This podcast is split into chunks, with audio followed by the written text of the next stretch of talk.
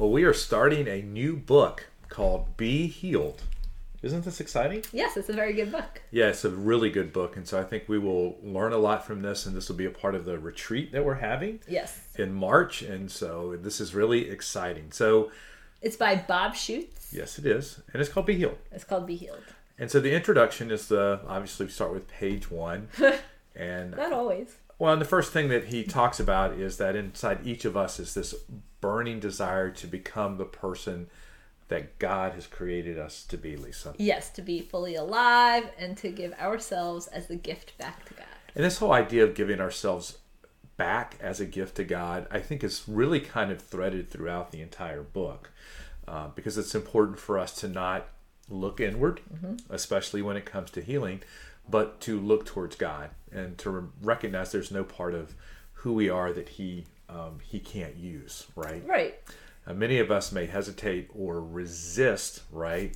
Fearing that the very thing we desire, okay, we avoid God's process of purification and healing. Because we think it's painful. Yeah, and so in, in our attempt to avoid that, we're actually working against ourselves. Right. What And is just, Oh, Go I was gonna ahead. Say just like in the prayer series, we he- heard how Jesus thirsts for us, and he continually thirsts for us. Yeah, he longs to pour himself out on our behalf, and he desires to fulfill us, not use us. Yeah, today I was reading the commentary for the Gospel of Luke, and it was talking about how Jesus healed the lepers and how his arm is always outstretched. So sometimes we might be dealing with shame and not thinking we're worthy, but Jesus Jesus always has his arm outstretched to us. So I thought that was quite beautiful. It It, was very true. It is very true. So let's let's do some honest reflection here, okay? Are you thirsting for more from Jesus? Mm-hmm. Are you, Lisa? Oh yeah. Good, me too. And do you long to be more fully alive, but find yourself restricted by fear or shame or disillusionment? I think this is a good point right here. Uh, so many people that you might deal with in spiritual mentorship, okay, will have some level of fear. They'll more than likely have some shame, or they may be disillusioned about how things should be or how they wish they could be different, but they're actually not. And so all of these things are actually getting people to recognize that these are not intended to be a part of who we are, and that they actually restrict uh, restrict our growth is really important uh, point to be making to people during spiritual mentorship.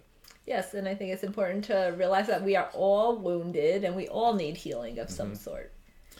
And it's a never ending process, and it's always an opportunity to continually go deeper into our relationship with Jesus. Yeah, there is no depth by which we have reached the bottom of who Jesus is. And so if you think you are satisfied where you are, and often in spiritual mentorship, people will be happy with where they are. Yes, and that's not necessarily a good thing. right. But what about uh, the book talks about the woman at the well, Lisa? So what was going on there? Well, Jesus revealed her brokenness to her, which no one else she thought really knew, especially a stranger. And he gave her love and truth to heal her wounds.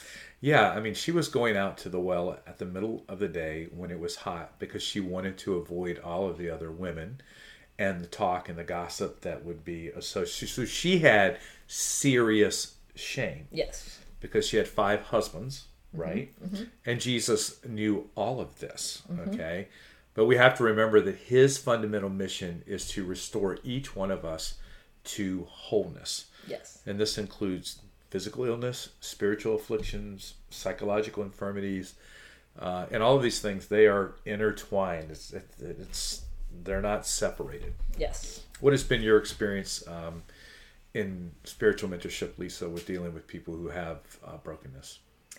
everybody has brokenness so it's it, it's it's quite a process so some people will really allow jesus into the wounds and will receive healing but there's also people who just kind of dwell in the wound and may make some progress in inviting jesus in but then it's they still have that wound that continuously is kind of irritated and opens up. Yeah, and, some people don't even realize that they're wounded. They, mm. they know they're dealing with something, but they don't recognize that it is a wound that is maybe maybe born out of things that have happened Oh yeah. that we continue to hold on to or have expectation that they might be different. right.